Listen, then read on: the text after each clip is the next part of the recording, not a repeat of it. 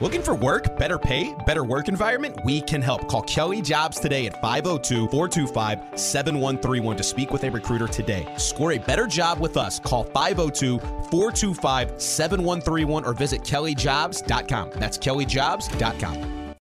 Tired of jumping from job to job? How about a career in a recession proof industry where you can make a difference and help create a healthier living and working environment? The pest management industry gives you the opportunity to work with more independence.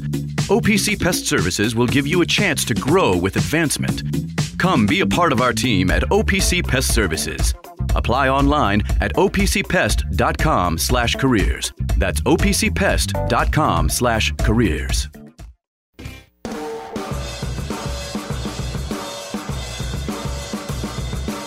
Time now for Soccer City, right here on your home for Louisville City FC, ESPN 680, 1057, and the ESPN Louisville app.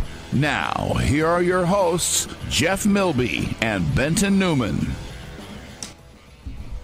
Welcome in. It's Soccer City Thursday evening at 6 o'clock here on ESPN 680 1057 and the ESPN Louisville app. We're here every week at this time on these same stations and on the app as well. Jeff Milby, Benton Newman is across the table from me, and Zach Cantrell is our producer once again this evening. Uh, a very, very busy time, as it always is in the middle of summer for both Louisville City and Racing Louisville. This show, of course, is the show where we talk about all things Louisville City and Racing Louisville, all things professional soccer as it pertains to Louisville, Kentucky. Uh, both teams on the road this weekend, so there's no home game to promote until next week, but we're going to promote it anyway. Coming up on the 10th, Saturday the 10th, that's Lou City's next home game. They take on Memphis at 8 o'clock at Lynn Family Stadium. LouCity.com slash tickets for that one or 502 Lou City. $8 student tickets, all you can eat options, all kinds of affordable, great seats to be had uh, for that game. And then the night before that, on June 9th, so back to back nights of soccer next weekend at Lynn Family Stadium. Friday, June 9th, Racing Louisville takes on the San Diego Wave. They are led by Alex Morgan. Maybe one of the most famous soccer players in the world has been for the better part of a decade now. Alex Morgan, she is the leading star for the San Diego Wave. 8 o'clock Friday night, June 9th at Lynn Family Stadium. RacingLouFC.com slash tickets. The phone number is the same 502 L O U C I T Y. Like we said for Lou City, $8 student tickets, all you can eat ticket options, lots of affordable tickets and uh, what should be a really good game between a rising Racing Louisville team and a San Diego Wave team that is really quality, as we said, led by Alex Morgan. So that's next weekend, Friday and Saturday night, back to back nights of soccer at Lynn Family Stadium that you don't want to miss. This weekend, though, and this week, both teams have been on the road. Uh, Louisville City coming off of a victory over Indy 11. Racing Louisville coming off of a victory over Chicago last night. We will talk about both of those games and preview their games this weekend. Lou City at Hartford, Racing Louisville at Washington. And also coming up at 6:20, we are thrilled to have another fantastic guest. That's one of the reasons this show is uh, something you should listen to every week because we get these kinds of conversations with people within the organization of Racing Louisville and Louisville City. It's Manny Perez, the starting right back for race uh, for Louisville City. I would say Benton the best right back in the USL? Um, I think so, but I probably have a fair bit of bias given that I watch a lot of Louisville City games. But that's my take. We both have purple tinted glasses, but he sure is a lot of fun to watch. So Manny Perez calling in at 620. He's our guest for the show today. UPS Jobs text line is open 437 to Give us your thoughts. Hit us up on Twitter at Soccer City Radio, at Jeff Milby, at Purple SDF. Since we're going to talk to Manny in the second segment, let's start with Lou City Benton. They're coming off of a big win in the rivalry over Indy 11 last Saturday. One to nothing was the final score. Wilson Harris, as we just heard on the top of the broadcast, was the goal scorer in that game. And it's a little bit of positive and negative, Benton. Here's where I'll go with this. It's the second straight game in which Louisville City had a great, great first half, followed by a lackluster second half. The positive spin on it is that they were able to go up and win this game in Indy, in Indy against a, a good Indy 11 team in front of a hostile crowd. We saw uh, we saw all the photos of how hostile that crowd was online. Um, they were able to hold on to that lead through the second half and come out of there with a win. What was your big takeaway? What was your big impression um, of Lou City's win over Indy? This wasn't the biggest impression, but one thing I did want to comment on is, boy, do we live rent free in their fans' heads. Really do though. I, I, I got to go to the match, and they were making a lot. Of, I don't know if you could hear it over the uh, over the broadcast or anything, but they were making a lot of chants related to Louisville City that I can't repeat on air. Sure. And boy, I mean, like we don't think about them at all, and they just, I mean, Four letter words starting with F. That's all we need to say. Four letter words starting with F followed by Lou City. Uh, quite a bit. I mean, that just goes to show it's a hostile crowd. But I, I, you know, it's funny that you bring that up. I, I kind of agree with you. I think the rivalry is bigger for Indy than it is for Louisville. Doesn't mean it's not big for Louisville. Doesn't mean that Louisville fans don't enjoy beating Indy, don't enjoy seeing Indy. But I think the Indy fans have a bigger chip on their shoulder when it comes to Louisville for for a few reasons. I would think, right? Yeah, yeah. No, I absolutely agree with that. And I think the biggest reason why it's a little, I mean, they care about it a little bit more than us currently is that they honestly haven't been all that relevant the last two seasons. I mean, really, since Hoppenot's goal in 2019, they've just kind of been in a bit of a rut, if you will. And yeah, sure, they've gotten the better of us. Like when you look at the full Louisville Indianapolis Proximity Association football contest, I got it this You time. did. You got it this time. Um, they might have gotten the better of us within the, those those challenges. Kind of won the the little barrel trophy, sure. Last, but- yeah, they, they currently retain the barrel. Yes. but they, they've not been in the playoffs, so it really just dampens. It's like, oh crap, it's a loss to a rival, and I'll put an asterisk by it because again, like it's it doesn't the fire isn't that strong in us right now. For them, it is. They're pu- they're punching up. For us, it's punching down. We should be beating them now. Whenever they become a lot better and more relevant, things will heat back up. But right now, we're not quite there. They have a lot of talented players. They certainly could uh, be contenders, but um, but right now, still, uh, fire's not burning as hot for me. Yeah, I mean, I mean, I'm with you, and I, I think Louisville City fans are with you as well. It's interesting that that's how it's turned out because I can remember way back in 2015 when Indy was technically a league above Louisville City, and they went up there in the U.S. Open Cup and upset them, and it was such a big win early on in that early history of Louisville City. Tables have turned uh, significantly, and I, it, Indy is the little brother. If if it's a brotherhood, Indy is the little little brother. Yeah, I mean rivalries certainly have their ups and downs. You can look at like UK and U of L athletics and the and the different teams there, and sometimes they just sure the rivalry is still there, but sometimes it's just not as strong when Sure. one team's not as competitive as the other. So it'll get back there. Not worried about it long term, but right now they're not the uh, biggest threat in my mind. If you if I had to pick a team that's I don't want to say scares me the most, but I'd say the biggest rivals for us right now. It's got you. You got to look at a team like Tampa. It's Tampa Bay. like it's. Tampa Bay 100%. They, they are consistently, I mean, the number of times they've met in the playoffs in huge games, uh, there's just built in animosity there between the teams on the field themselves and now the fan bases because they've they've dealt each other such heartbreak over the years, uh, both ways now in the Eastern Conference final and in the playoffs over the years. And by the way, just briefly, I was looking at the standings earlier today. It's setting up for another another important Lou City Tampa Bay rivalry this year because Tampa Bay, after a slow start, they've won five straight games, so they're back in the hunt, back in second place uh, in the Eastern Conference. Yeah, they certainly picked it up.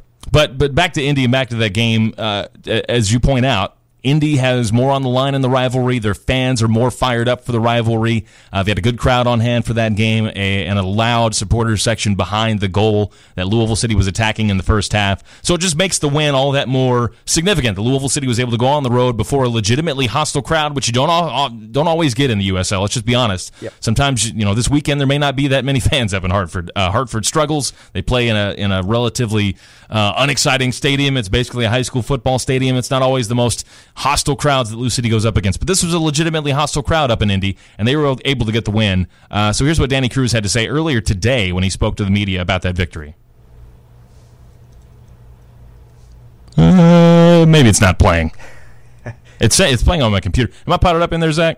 All right, I don't know what's going on with it a that. good old try, but oh, I thought it was starting to play for. a No, it's not. Uh, anyway, Uh, go ahead. Yeah, I mean, as far as the match goes, I mean, so the goal scoring has uh, has obviously been, I think, a, a widespread concern. Like, I don't think it's just me kind of thinking this, creating scoring opportunities, scoring goals. And yeah, we only scored one goal in this one, but ultimately, I'm I'm not worried about those facets because of all the all the things surrounding this match, right? So it was short rest. You're playing away on the road against a rival. So going up there and, and inking out a, uh, all three points with a goal, I'm not I'm not too mad about that. Yeah, sure, the second half wasn't nearly as exciting. We were uh, very much, I think, more against the ropes. But um, I think that just goes more to show th- how how cohesive our defensive unit has been. And sometimes that's kind of been hit or miss at times without Josh Wynder. Um, but you know, Sean Totsch was looking good. I think Wes Charpie's very much kind of back to form, if you will, right after, coming, after back from, coming back from injury. From injury. Yep. So I think it was all in all like just a, a solid outing. I think Oliver Semmle had an outstanding game. I, I, think like if you look at like a um, site like FotMob or anything, I don't know if any of them were categorized as air quotes big saves. But they were, but they but, were significant saves. Yes, I mean, yes, especially the way the game was going. Uh, you know, it was all in favor of Indy in the second half. So when he makes a couple of big stops uh, late on to, to keep the lead for Louisville City, I mean, you know, whether it goes down as a big chance in, in air right. quotes, uh, according to the statisticians, it's still an important save. I'm going to try. I'm a, I'm a glutton for punishment. I'm going to try this one more time. You got me potted up, Zach? All right, let's try it again. Here we go. Nope, it's not working. All right, let's. I have more trouble with sound than anybody on earth. Some, somehow, I'm a radio professional. I don't know what I'm doing. Um, but as, as far as like Indy goes, like yeah, they did get more off shots, and it felt like we were like under like under storm a little bit. When you look at the expected goals value, both teams were under one. So ultimately, I think we did pretty good, kind of limiting the danger of those those opportunities. Yeah, I'd like to see us create a little bit more, but again, some caveats with that match. These guys are tired. They're playing away from home. Suboptimal pitch is uh, you know, absolutely D- yeah. Danny Cruz took a little dig at the um, at the, the. the, whole pitch situation. Yeah, he, his his phrase was it was like playing on sand. Uh, you know, again, it's the, it's the artificial turf up there at Indy. We see it all over the league, all over the place in soccer.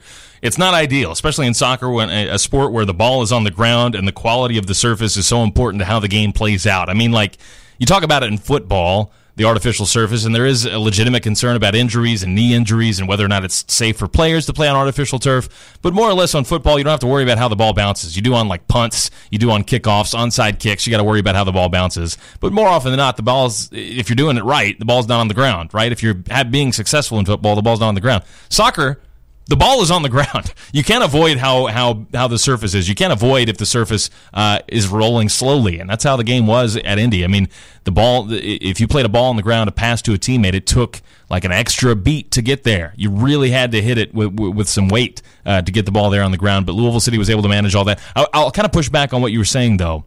Um, and, and push back on, on the idea that sound I wanted to play from Danny Cruz. He was saying that he was pleased with the performance, pleased with where they were in the standings, pleased with with the result. And you have to be pleased with the win. But once again, the second half, they were outplayed by their opponents against Tulsa at home in the loss on Wednesday night, last Wednesday night, a week ago yesterday.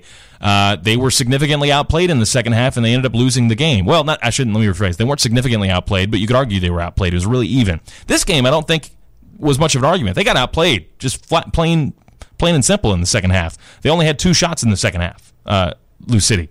Um, after limiting Indy to, I believe it was just one in the first half. So just the way the game completely flipped in Indy's favor is a little bit concerning. What is good, what what leads you to be positive about Louisville City is that they were able to grind out a victory professionally, showing resilience, showing resolve, showing that that winning mentality that they have within that group. They were able to come out of there with all three points, despite despite not having their best stuff in the second half. Yeah, I mean, you're not going to win every game. You're not going to win every half, and I think there's something to be said for their ability to to grind out that win. They got the lead, and they were able to hang on to it. They were able to weather a storm. Again, short rest, so they're a little bit tireder than normal. Un- unusual pitch, so I'm a little more more forgiving in this particular situation of that. But, sure. Long term, yeah, sure. I certainly want to see them controlling the games more, not having that happen as much. And really, I just want them to see them creating and, and scoring more. Again, longer standing issue. I know Coach Cruz ultimately in the long term isn't worried about it.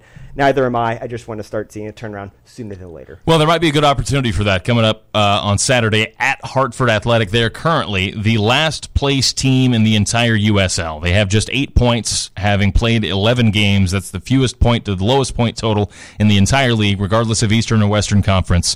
Um, look, playing on the road is always difficult. It's a long trip up to Connecticut to play this game.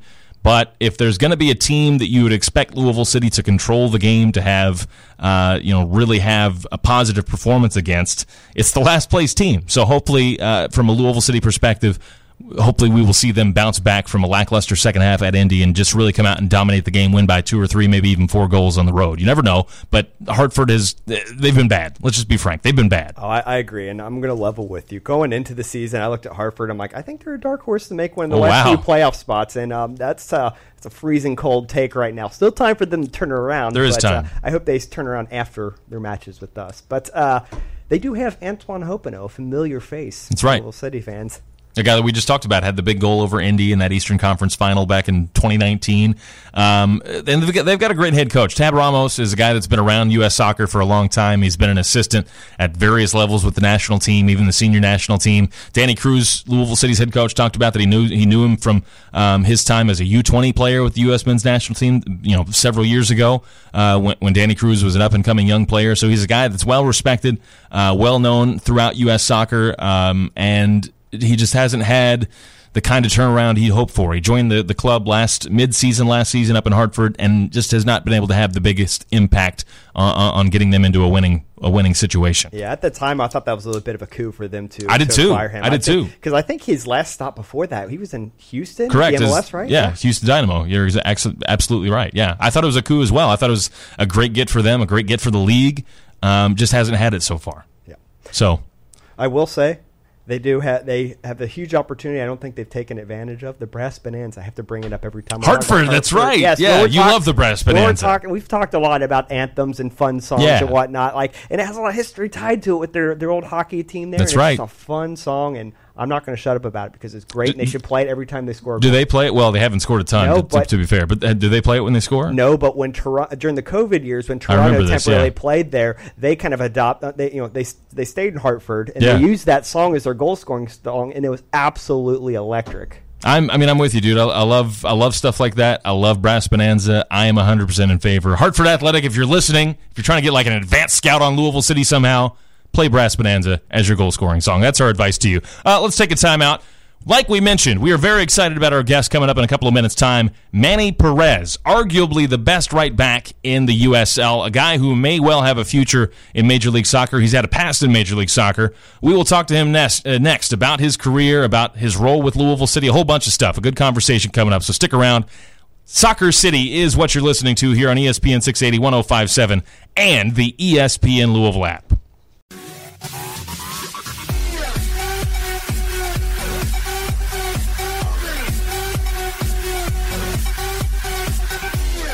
You're listening to Soccer City right here on ESPN 680 and 1057. Now, here's Jeff Milby and Benton Newman. Welcome back, Soccer City, here on a Thursday evening on ESPN 680 1057 and the ESPN Louisville app. Talking about Louisville City, the next opportunity you have to see them at home is coming up a week from Saturday. That is June the 10th against Memphis 8 o'clock kickoff for that game. LouCity.com slash tickets. 502 L-O-U-C-I-T-Y. 502 Lou City is the phone number to get your seats for that game. The next opportunity you have to watch Louisville City is coming up on Saturday. They are on the road at Hartford Athletic. We will have our coverage here on ESPN 680 and 1057 15 minutes before kickoff and that is a 7 o'clock game on Saturday night uh, for Lou City against Hartford. Uh, one of the guys we would expect to see on the field in that game is joining us now on the phone. Manny Perez, Louisville City's starting right back for the last couple of seasons. He's in his second year with the club, and he has really commanded that right back spot over the last year and a half. He joins us now. Uh, hey, Manny, how you doing? Thanks for taking the time to chat with us. Hey, Jeff. How's it going? Uh, thank you for having me here. Uh, things are going good, man. Uh, really thrilled to talk to you. Um, let's just get your thoughts on, on the season so far for Louisville City for you guys. Um, you've obviously been able to maintain the high level of success. Um, and just you know, talk about the season and also uh, your most recent performance down at Indy or up at Indy, I guess it was. Um, so far, I think uh, the season has been has been going pretty good. I think we've had some solid performances. Um, obviously, uh, a lot of the guys are returning from the roster last year, and also a lot of guys that have been here, here throughout throughout the years, and also a couple of new faces. Um, I think we're all just uh, getting together, and, and the chemistry is building slowly um, but surely. Um, I think it's it's been a pretty solid start, um, up and downs, but um, we're we're getting the ball rolling here, and, and I think the new guys are integrating pretty well, and uh, and down in Indy, we had a good result, a good rivalry game, which was was, was good for us and a good momentum. Hopefully, we keep, continue going forward and, and creating good results. So you guys are off to Hartford next. They got some good attacking talent there, Elvis Amoh and Antoine Hoppenot to name a few. What are you guys expecting out of them? Um, I mean, I think we're expecting it like any other game. Uh, we, we go into every game expecting a good challenge. Uh, there's a lot of quality players in the league this year and uh, we can't take any team lightly. So we're going with the same mentality that we always go go through every game, just kind of doing trying to do our own thing, uh, possess the ball, and then um, and hopefully we can uh, we can get some good good chances on goal. Let's talk about you and your career because I think you have a very interesting resume when you look at it, and and also uh, I think an interesting story of how your career has transitioned since you've joined uh, Louisville City.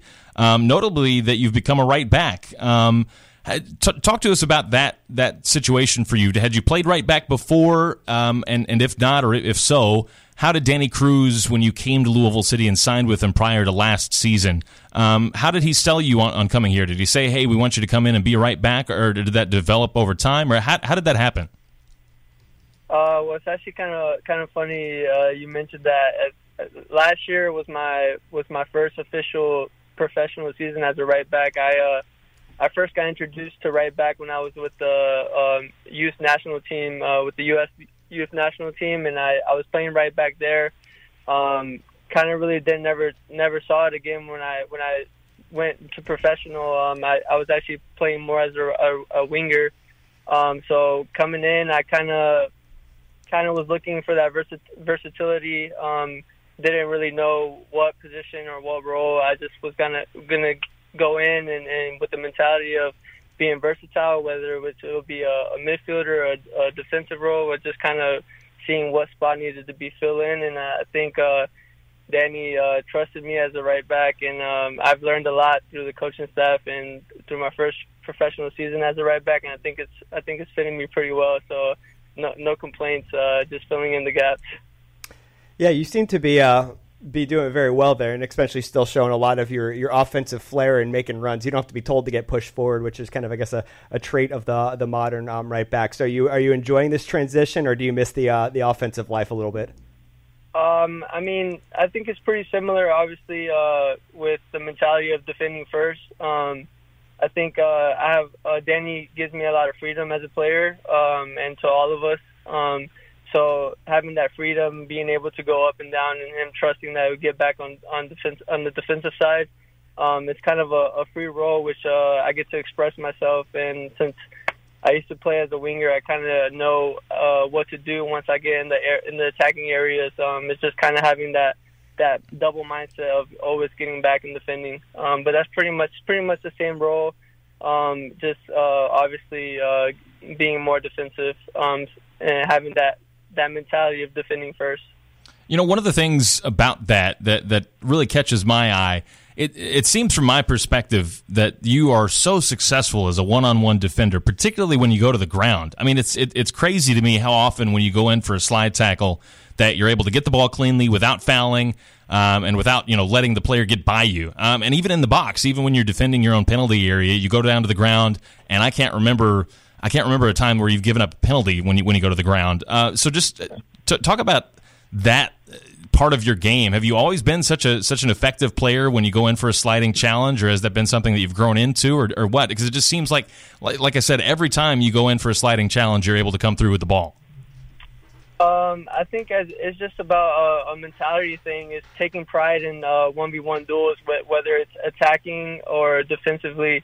Um, I think it's uh, something that our whole back line has uh, aggressive players uh, being able to get stuck in and challenges and kind of just having that mentality of of no one's going to get by me uh, and always going to have our uh, my brother's back, my my teammates back. Um, kind of just uh, that that's kind of giving me the the mindset of of doing that defensively and and offensively. So um, it's just taking pride in um, more of a mentality thing. Um, your uh, your on the field relationship with Brian Ownby down the right side looks really strong. How do you see that relationship, and how are you guys able to click so easily after you came in last season?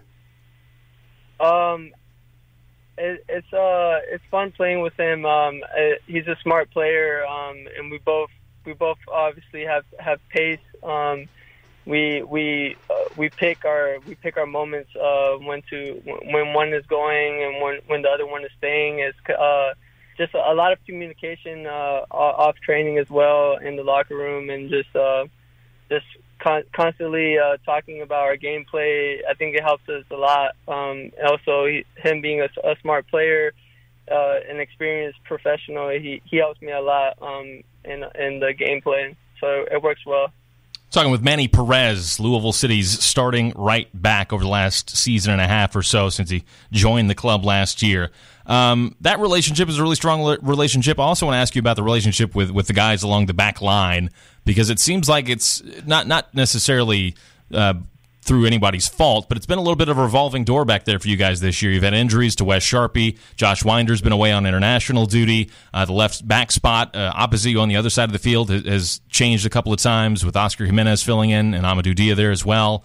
Um, how is that back line shaping up? Obviously, you got some some veterans like like yourself and Sean Totsch that, that have been around the block a few times now. So just run me through that that back line defensively that you're a part of.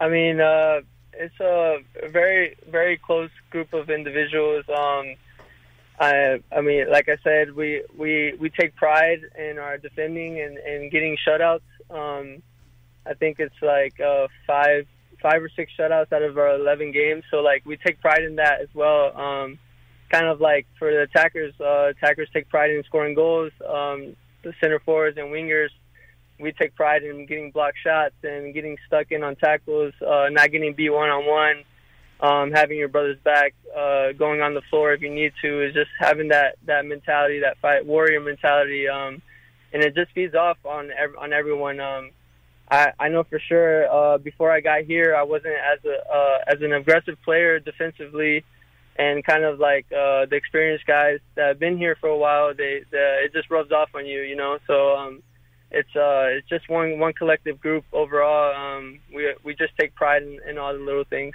defensively. Like I mentioned earlier, I said that you had a very interesting resume, um, and I want to ask you about that a little bit. Go back a little bit further in your career uh, just to pick your brain about how it went down. Uh, you, have you've got experience in Major League Soccer with Austin FC. Uh, you were signed with the Portland Timbers, and you also made uh, a big move to Europe, where you signed with Celtic a few years back as a, as a younger player. Um, and obviously, that move ultimately didn't really pan out. Um, and, and, so many American guys, so many young kids. Look at Josh Wynder. Um, you know, he's been reportedly linked to a move to Europe coming up sometime. Um, so many young American guys want to go play in Europe, and they want to chase that dream of, of going to Europe. Um, so just just tell me, I'm curious about how that situation unfolded. How do you remember uh, the move to Celtic, and just kind of how your career has has shaped up to this point? Yeah, um, it's kind of uh, like like in in in anything in life, there's obstacles, you know. So I uh, early on, I, I took the the challenge of going to play in Europe, and with a big club like Celtic. Um, uh, it, it kind of was just a, a, a experience that's that's changed my my way I look at life and has given me a, a stronger mentality. Um, going going over there so young, um, it, it taught me uh, to be away from home, to be away from family. It built uh, mental toughness and uh, and I went back on loan to uh, to North Carolina FC uh, for the two years that I was signed with Celtic, and I uh, continued developing there um, as a as a winger and I was being I was coached under Dave Sarachan, which uh, was a has ties with the national team. He helped me a lot develop as a young pro. Um, then obviously I went to Austin FC, um, where I was there playing there as a center forward. Um, maybe not the best position that I could possibly play, but I, I took the role. I, I filled in the gap. I did what I was told, um, and uh, which has brought me brought me here to Lou City, which is a, a great organization. Obviously, they have a, a lot of connections. Um, uh, Danny has experience in the MLS, uh, a lot of a lot of ties there, and obviously they're they're great at developing young players. As you see, uh, Josh, for example, and and Jonathan Gomez. Uh, just a few examples of, of what Lou City is about and what uh, the kind of system that they have going on here is, is great. Um, and it, it uh, kind of Danny took me under his wing. He knows that uh, the struggles that and the obstacles that I faced in my career um, and he just gave me the freedom as a player to express myself, and um, I'm very thankful for it. And I'm, I'm really finding myself developing in my in my uh, greatest form right now, currently. Now, Manny, one of my favorite things to ask you guys when you come on the show is about uh, places you like around town. So, in your free time, what sort of places do you like to explore around town? Particularly, do you have any uh, food places, coffee joints, anything you're enjoying? Uh, yeah. Um, I actually I like I like going to Heine Bros uh, coffee shop and Quill's Coffee. Uh, I, I, some of, probably my favorite coffee spots. Um, I also uh, it might be a surprise to you, but I I love fishing. So uh, oh. I've been I've been trying to I've been trying to find some fishing spots, and maybe anyone if anyone knows of any spots, I can I can go out to reach out, please. Let's help Manny wet a Yeah, line, guys. there you Send go, Some, yeah. send him some recommendations. Manny Perez, the fisherman. There we go. Uh, I, I, Yeah, I love man, that. I, I love fishing. I, I I grew up fishing, um, and um, I, always do it on my downtime. I, obviously, I'm from North Carolina, so I know all the spots. If anyone goes to North Carolina, I got you there. So, uh, So they, uh, you just need somebody I to return to- the favor and let you know the spot spot here. Yeah. yeah, yeah, exactly. Well, uh, Manny, really, really enjoyed talking to you. Good luck the rest of the season. Certainly, good luck coming up on Saturday at Hartford. Uh, r- really enjoyed it. Thanks for your time. So, thank you very much. Uh, appreciate you having taking the time to have me on the show. So that's Manny Perez, Louisville City's right back, a fisherman. We learn something new about these guys every time we talk to him. I, love, it. That. I love when they share It's stuff great. like that. That's great. I don't know if this is, is a hot take or anything, but I feel like as far as like ooh and ah moments, he's probably one of the more exciting players that Louisville City's ever had. He he, he gets a lot of those very flashy moments, Yeah. very fun to watch on the field. So I totally get why he has a ton of fans. I mean, like I said, I think I cannot remember a time that he went in with a sliding tackle and didn't come away with the ball and very rarely fouls anybody. I mean, and that's not you just don't see it that often where guys are that successful over and over and over and over again. And for a guy that, like he said, in Austin was a center forward, played as a winger most of his career, only moved to right back when he joined Louisville City last season, to have that one-on-one defending ability. Uh, I mean, it's just it's really fun to watch. That's one of those things you talk about ooh and ah moments. Everybody oohs and ahs when the guys go forward and make dribble moves and dribble between a couple of guys, which he does very often. Has great dribbling skill, but to me, his his ability to win the ball defensively is such a huge asset to this team. Can I make a confession to you? Please. I didn't think he'd be here this year. I thought a bigger club would come and scoop him up. I think it's. I think we're very fortunate to keep somebody of his caliber. I mean, it still might happen, you know. I mean, he like like we talked about, he's got that pedigree, right? He played at the MLS level. He obviously early in his career caught the eyes of Celtic, which for anybody listening out in their car in Louisville is like, well, what what the hell is Celtic? What are you guys talking about? It's one of the biggest clubs in Scotland. It's a huge club in Europe. Uh, they play, you know, they've got fifty thousand fans in their stadium every night. They are they're a humongous team. Old firm derby. Exactly right. So so for him to be able to catch their eye and sign with them at a young age, he's obviously got tons and tons of talent, and he's still a young guy. So he maybe he could. I, I, to your point, I think uh, you know we, we talk so much about Josh Wynder going on to a bigger, better move over to Europe. Uh, Manny Perez could also be in for a move somewhere, whether it's Major League Soccer, whether it's Europe. I mean, he's got that kind of talent. Yeah. So- Yeah, he's, he's he's a lot of fun on there. I'm very glad we have him part of the squad. Before we talk about racing, we got a lot to talk about with Racing Louisville in the, in the final segment of the show. Uh, briefly, for a couple of minutes, we haven't yet touched on Josh Wynder and Jonathan Gomez. Manny Perez brought up both of those players. Uh, uh, Wynder, obviously, still with Louisville City. Gomez, a former Louisville City player. The U20 World Cup team. Uh, they are doing really, really well. They won their first uh, knockout round game most recently a couple of days ago against New Zealand. They're making a little run in this World Cup. I mean, I'm not saying they're the favorites by any stretch, but they could easily make a run to like the semifinal or the final right now. The way things are looking for the U.S. And what's even better is that both in, both of them individually have uh, have caught social media's attention for, for various reasons. Jonathan Gomez with a, a late game winning goal at one point, and Josh attempted uh, an out, outrageous scissor kick Yeah. at one point in the game. Didn't go in, but it was still still enough to generate some buzz online. Yeah, and, and both have played regularly. Both have been starters. Wynder, I think, started three of the four games so far. Gomez has started at least three of the four games so far. And as you mentioned, he scored a spectacular goal in the opening group stage game to give uh, give uh, the U.S. a win. And for, for Josh Wynder to be a regular player and starting for this team, he's playing a little bit in a different position. I noticed they're playing like a back three, and he's playing as the leftmost of the back three, uh, which is good experience for him to get a little Yeah, bit of yeah, change like of shape, a change of a change of look. Uh, but yeah, both of these guys. I, this is the when Louisville City fans saw that they were in the U20 World Cup squad, this is what you would have hoped to have seen, right? And and speaking of different positions, Jonathan Gomez has been playing as a right winger, also uh, very interesting to see. Uh, but this is what you wanted to see: two guys with Louisville City on the resume, one of which is a current Louisville City player, heading to the international stage, contributing in a big, big way to a successful U.S. team that is making a run in the tournament. This is exactly what Louisville City fans hope to see when this thing started. Yeah, I mean, this is just um, some great experience for him. Very much putting him.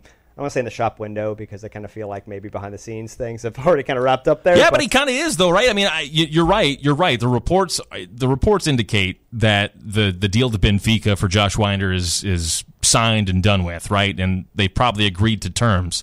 But it never hurts to have your guy go perform on the international stage and play well like Josh Wynder has. So maybe if, if you're Louisville City, maybe you go back to the, the negotiating table and say, hey, our guy started three out of four games of the World Cup. Maybe we'll start a, a fourth game here coming up. Uh, played really well. You know, maybe maybe he's worth a little more money. Maybe he's worth a little more scratch. I mean, the reports were one and a half million dollars. Maybe that who knows? It might go up a little bit. Maybe you can loan him back to us for the rest of the season.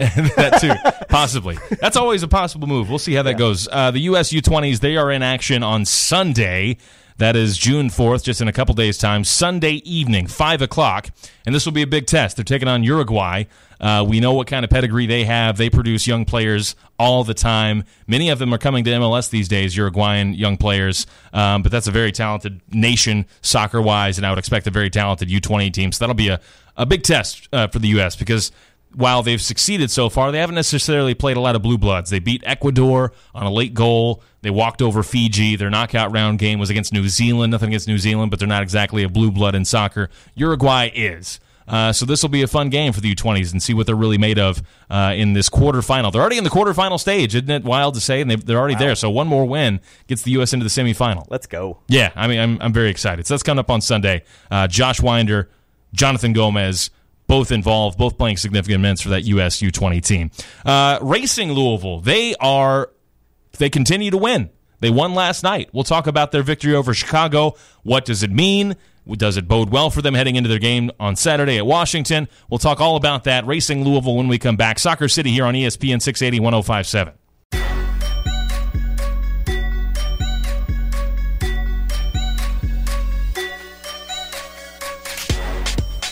You're locked on Soccer City right here on ESPN 680 and 1057. Now, here's Jeff Milby and Benton Newman. Welcome back. It is our final segment of the night here on Soccer City. Again, every Thursday night at 6 o'clock is when we hit the airwaves here on ESPN 680 1057 and the ESPN Louisville app. And of course, if you miss the show ever, or if your friends aren't listening and you want them to because we're just such good hangs, uh, the podcast will be online. Uh, we will post it to our social media at Soccer City Radio on Twitter, and it'll be available on the ESPN Louisville.com uh, website as well. Uh, Benton, We've talked so much about Lou City, uh, obviously, because uh, we had Manny Perez on as a guest, and what a great guest he was. A, a terrific interview there. Um, we have yet to talk about Racing Louisville, and there's so very much to talk about with this team. They just played last night. They're coming off of a 2 0 win over Chicago last night in the Challenge Cup.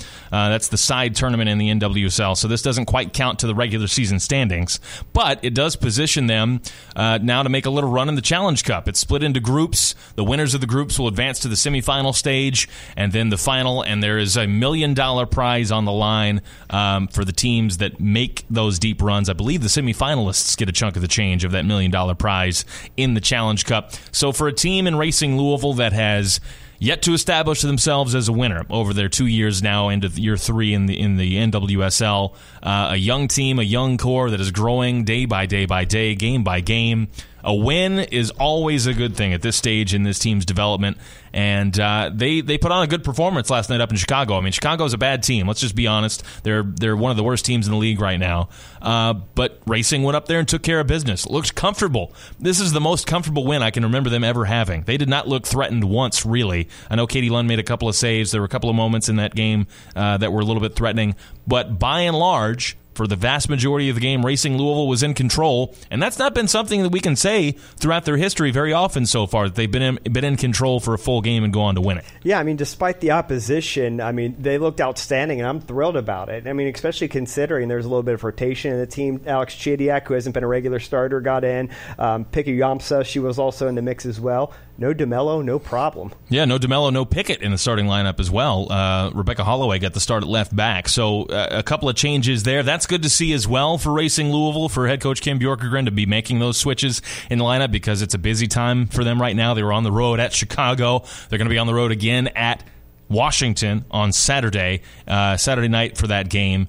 Uh, Washington, a very talented team. We all know Trinity Rodman, one of the one of the brightest stars in the game, uh, and, elite young talent. So that'll be a good test, and and uh, it, it will be an important test as well for Racing Louisville because they've won four games now over the course of this season between both competitions. But Benton, they've yet to beat a team not named Kansas City or Chicago. Believe it or not, they've beaten each of them in the regular season. Actually, not they haven't beaten Chicago yet in the regular season. They beat Chicago twice in the Challenge Cup, and Kansas City once in the Challenge Cup and uh, the regular season, if I'm not mistaken. Uh, I'll double check when I hand it off to you here. But uh, they've yet to beat somebody who's not named Kansas City or Chicago. Those are two teams at the bottom of the standings in the league. Uh, so there's still something out there to prove for this team, despite the winning ways of recent weeks. Yeah, I mean, you got to start somewhere. We've, we, I mean, I've talked about this. I feel like ad nauseum the, the fact that we have a lot of new players on the team, and the chemistry is still very much coming together. So these are very, these were good opportunities for that cohesion to really start to come together and showcase what this team team can do. Now they got some bigger tests coming up for them. You know, we're going away to Washington, then we have San Diego at home. Going to be tougher challenges and bigger asks, but um, but again, how this team is performing, if they can pull out those kind of performances, I see no reason why they can't be competitive and, and, and in the mix for a win there. Absolutely. And, and to clean up my mistake there, they have beaten each of Chicago and Kansas City once each in regular season play and Challenge Cup play to this point for those four wins that they have over the course of the season so far, all coming in the last couple of weeks. Um, one of those performances last night Uchenna Kanu, uh, one of the big signings in the offseason. We talked about her earlier in the year. Uh, the Nigerian international came over from Tigres in Mexico, where she was a phenomenal goal scorer for them. Uh, a really talented player. Came over for a reported fee of $150,000, which is a lot of money in the NWSL. Um, she has struggled a little bit to acclimate, I, I, think, to the NWSL. And she talked about that last night after the game a little bit when uh, she spoke to reporters, just about that it's such a transitional league. It's such a fast league. You don't really have a lot of time to think on the ball. You don't have a lot of time to make decisions. You got to be quick as soon as the ball touches your feet. She hadn't, hadn't scored yet this year. And for a player who came over in a big move in the offseason, a big money move in the offseason, made a lot of headlines um, when she made that, that move to Louisville. Uh, for her not to score, it was a little bit of, uh, you know, it was starting to become a little bit of a, a storyline, I think. If she'd gone a few more games, we'd probably be sitting here talking about when is Uchenna Kanu going to score for this team. But she she got that offer back last night. A really tidy first time finish with a right foot in the first half past Alyssa Naeher, who's going to be the starting goalkeeper for the U.S. in the World Cup, one of the best goalkeepers in the world. Uh, beat her at the near post, which is always uh, something that's, that's nice to see for an attacking player. Uh, but just great to see her get on the score sheet. Great to see her have a good performance for this Louisville team. I actually had to double check and make sure that was her first goal. I'm like, I know. She's, she's, a- I'm like, she's surely scored by now, right? Right. she's she's had good moments, right? She's had moments where she and her talent is evident whenever yeah. she gets on the ball. She's got great speed, great skill, can take players on the dribble, but hadn't scored yet. Yeah. I mean, anytime a player joins a new team, there's always going to be a level of acclimation, right? And I think that's only uh, only amplified when you're coming from a whole other country, a whole different league, and this goes even beyond the pitch as well. So I'm I'm, I'm hoping the more that she gets settled, both on and off the pitch, the more we're going to be able to see her best self on there. So I'm hoping that her performance in Chicago can carry over to the performances and uh, against the Spirit, and then following that, San Diego here back at home. I was here at score at home set those lights off. That's right. Yeah, set the lights off that uh, that are so so well loved across the league. Um, another good performance last night, and we we should continue to, to sing her praises. Savannah DeMelo, we mentioned she didn't start. She came on off the bench uh, late on, about the last 30 minutes or so uh, which again is good to see some squad rotation in this team, especially in the Challenge Cup. Uh, but she made another goal contribution. She had the assist on Parker Goins' goal uh, late on in the game that sealed it, made it two to nothing. And Savannah DeMelo now has eight goal contributions. This is according to Opta, the the stat uh, company. Eight goal contributions, which is it's not a big stat to count, but anyway, giving them credit. Uh, eight goal contributions in all competitions, whether it's the regular season or the Challenge Cup since mid-April. That's five goals and three assists since mid-April. So that's less than a well, a little over a month, a month and a half, and she has eight goal contributions. Uh, a player who again is knocking on the door to that World Cup squad. Meg Linehan of The Athletic, who is arguably the biggest writer about the NWSL, um, maybe to the chagrin of some people. Um, she tweeted, uh, I, believe it was today, she tweeted that, hey, Savannah DeMelo really close to getting called into that World Cup camp uh, this summer. And her stats don't lie. She has been one of the best teams in women's soccer over the last month and a half, uh, and she put it on display again tonight, coming off the bench and, and getting a goal contribution with an assist. Vlatko's going to have a little bit of a revolt here if he doesn't put her in that lineup. We're all going to be a little little upset with him. I mean, but she deserves it, doesn't she? Oh, absolutely. That's why we would be upset. I mean, she, I, I, just such a phenomenal player. Uh, Savannah DeMelo continues to produce. That that that was the big thing, right? We saw last year with her in her rookie season. She had flashes of brilliance, uh, little moments that made you say she should be the rookie of the year. Maybe she ended up not being, um, and it, to me, it came down to just a lack of consistent uh, production in terms of goal scoring, in terms of assists. That has changed this year. She has taken a huge step forward. Um, she scored four goals all year last year. Now has five across both competitions uh, to this point in the season. It's just now June. Um, uh, she just continues to impress so much, and what a what a coup that would be for Racing Louisville to have her in the World Cup. Uh, we thought we would have it with Emily Fox. That trade happens in the offseason, ends that thought but this one would feel a little bit more to me, a little bit more homegrown for Racing Louisville because DeMelo was not considered to be that kind of player uh, when they drafted her out of USC. She was thought as a very talented player. She was the fourth overall pick. Obviously, you got to be talented to be that high in the draft, but she had not been capped by the U.S. Uh, women yet. Emily Fox sort of was anointed as the the heir apparent at fullback. She was going to be one of the starting fullbacks. Just that's the way her career went. She had been tabbed early as, as a, a bright star for the future. Whereas Savannah DeMelo, I think, has come in into the NWSL with racing and established herself in that conversation. And to me, that's why if she does get called up this summer, uh, it, it, it should be a hugely prideful moment for Racing Louisville. I agree, but I think the one caveat you have to add in there is that she fell to fourth because of an injury. She might, I mean, there's a very good case that she could have been one of those top three selections if she, you know, wasn't ending her collegiate career injured. But to your point, she was not kind of you know air quote a shoe in to the in the national team picture, and she's kind of worked her way into it. So the homegrown feel, totally get it. Anybody else stand out to you from last night? Any other, or just over the last couple of weeks for racing? Yeah, Louisville? I don't. I don't want to gloss over uh, Parker Goins and, yeah. her, her goal scoring. I think she's very much a player with a high ceiling. I'm glad that she's she's finding minutes and taking advantage of those minutes as well. We have a lot of attacking talent on this team, and I feel like a lot of these players are, are, showing up, and I'm glad she's she's absolutely in that mix. So I'm excited to see how she continues to develop and how she continues to earn minutes. So shout out to her. That was a fun little lobbed uh, header there absolutely perfect. Not too high, not too low, right where it needed to be against an outstanding goalkeeper. Yeah, I mean the the placement was perfect, right in that top corner. Just one of those looping headers, but she was able to get it perfectly under the bar. She said uh, after the game to reporters that when it came off her head, she thought it was going to be over the bar, but nope, it was perfectly placed in that top corner uh, for a really terrific goal. And the, the the point you make bringing her up um, the center forward position is suddenly becoming a very competitive position for Racing Louisville. Uchenna Kanu can play there. She can also play out wide. We've seen her play both places. She scores last night. Uh, Kirsten Davis has scored a couple of times this season, a second year player. Parker Goins, same story. That was her second goal last night. Uh, suddenly, that center forward spot is becoming a very competitive spot for Racing Louisville. We know how many talented wingers they have uh, how many talented midfielders they have. But that center forward spot is a little bit of a question mark. Who is going to take that job and, and, and run with it? And it's good to see that that seemingly to this point in the year, whoever they put up there can can contribute and can score. I mean, that, that's that's great to see for racing. Yeah, competition brings out the best, and um, and it seems like uh, Goins is is certainly doing her part to keep her name in that picture. Uh, so racing coming up uh, against Washington uh, this Saturday. That is their next opportunity to play. That is an eight o'clock kickoff, so an hour after Lou City. We got another. Uh, another double header that you're not going to be able to watch both games at the same time unless you got two screens going, uh, which is always a little bit frustrating for, for Lou City and racing fans. I mean, it's it's better that they're both on TV, and it's uh, you know it stinks when Indy's uh, you know so close people could travel to right. at home for, and that would very much divide things. It's it's a little more manageable to you know pull two browser windows up or That's right. however you operate as opposed to being stuck at the stadium checking your phone for the score of the other game, or, or, or in your case, being up at Indy and checking the score oh, yeah, of, of the racing game last week. Refreshing my yeah. phone in the car ride home. Yeah, uh, but that's eight o'clock on Saturday night at Audi Field against the Washington Spirit. You can watch it on Paramount Plus. As we mentioned, the next opportunity to see Racing Louisville at home.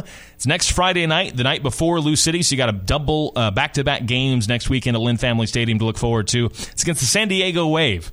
And if you don't know anything about the San Diego Wave, I got uh, one name for you Alex Morgan. Anybody, everybody knows her name. Uh, one of the most famous soccer players in the world. She is the star for San Diego. They are coming to town next Friday night. RacingLouFC.com slash tickets or 502 L O U C I T Y to check that game out. Um, that game will be a little bit more important, or at least the buzz around it will be a little bit higher. I'll say they're all important, right? They're always three points, but that the buzz around that game will, will, will be a little bit more if Racing can go on the road Saturday against Washington and come up with a big result. Washington is a team that has uh, been pretty good this year. They're in the top five. They're currently fifth in the standings through nine games played. They've got 16 points. They are tied with uh, really, actually, technically, they're tied for second if you want to look at it that way. Portland, OL Reign, San Diego, and Washington all even on 16 points through nine games played. A very talented team. Uh, we talked about Trinity Rodman, uh, Ashley Hatch, another sensational player for them.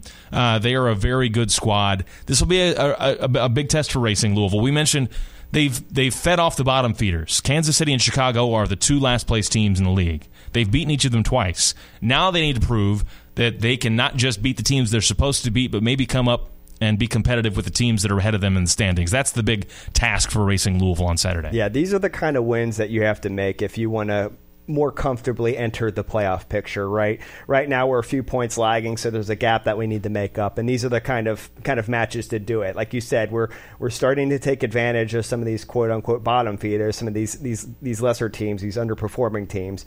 But San Diego and Washington, like we got to try to get some points. I'd like to see at least you know four points between the two matches. Yeah, I think I think that's a good thought. Right, four points between the two. Uh, that that would be an excellent return on, on, on, these two games. Going on the road is always going to be difficult, yep. um, especially to Washington. They've had great crowds this year. They've moved into Audi Field, which is the MLS stadium built for DC United. Uh, Washington over the last couple of years, they kind of bounced around the area a little bit. They played in Virginia some. Uh, now they're they're secured in DC in the district at Audi Field. A couple of weeks ago, they had a crowd of uh, I want to say it was something like like eleven thousand for a game uh, for them there. So it'll be a really great crowd again. I would expect on Saturday night. So a hostile environment for Racing Louisville to go into. Um, and if they get out of there with a point, I think that's a success but then turn around against San Diego and make Lynn Family Stadium your fortress, right? That's the phrase we hear so often. Make it a hard place to come and play. So, uh, yeah, it, it, to your point, if Racing can get four points out of these next two games, that would be a huge statement, I think, to the rest of the league that this team is here. This team is going to be a contender, and this is a team not to be uh, not to be forgotten about. It's a long flight from California to Kentucky. Let's make sure it's a sad one on the return trip. I like it. All right, uh, Racing Louisville Saturday night at 8 o'clock, Lou City Saturday night at 7 o'clock, and both teams in action at home. Next weekend, a Friday, Saturday, back to back night of soccer at Lynn Family Stadium. Uh, you want to go to loucity.com slash tickets or racingloufc.com slash tickets to get your seats. Soccer City every Thursday night at 6 o'clock here on ESPN 680 1057. He's Benton. I'm Jeff. Zach has been the producer. Thanks, Zach, so much. We will talk to you next week. Vamos Morados.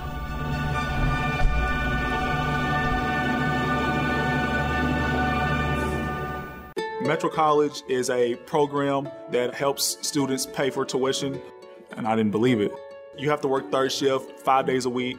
It's a great and rewarding thing when you graduate. I would do it all over again, just like I just did. You know those buddies who magically become medical professionals when you're not at the top of your game? The ones who say, Come on, muscle through it. But then also say, Hey, you should probably see my specialist. Or surgery or pain meds. It's almost always false, false, and false. Athletico's physical therapists, the same therapists who work with professional athletes, can tackle those little aches and pains from the start, before they become big ones. So next time, don't believe everything you hear. Instead, start with Athletico. Schedule your free assessment at athletico.com.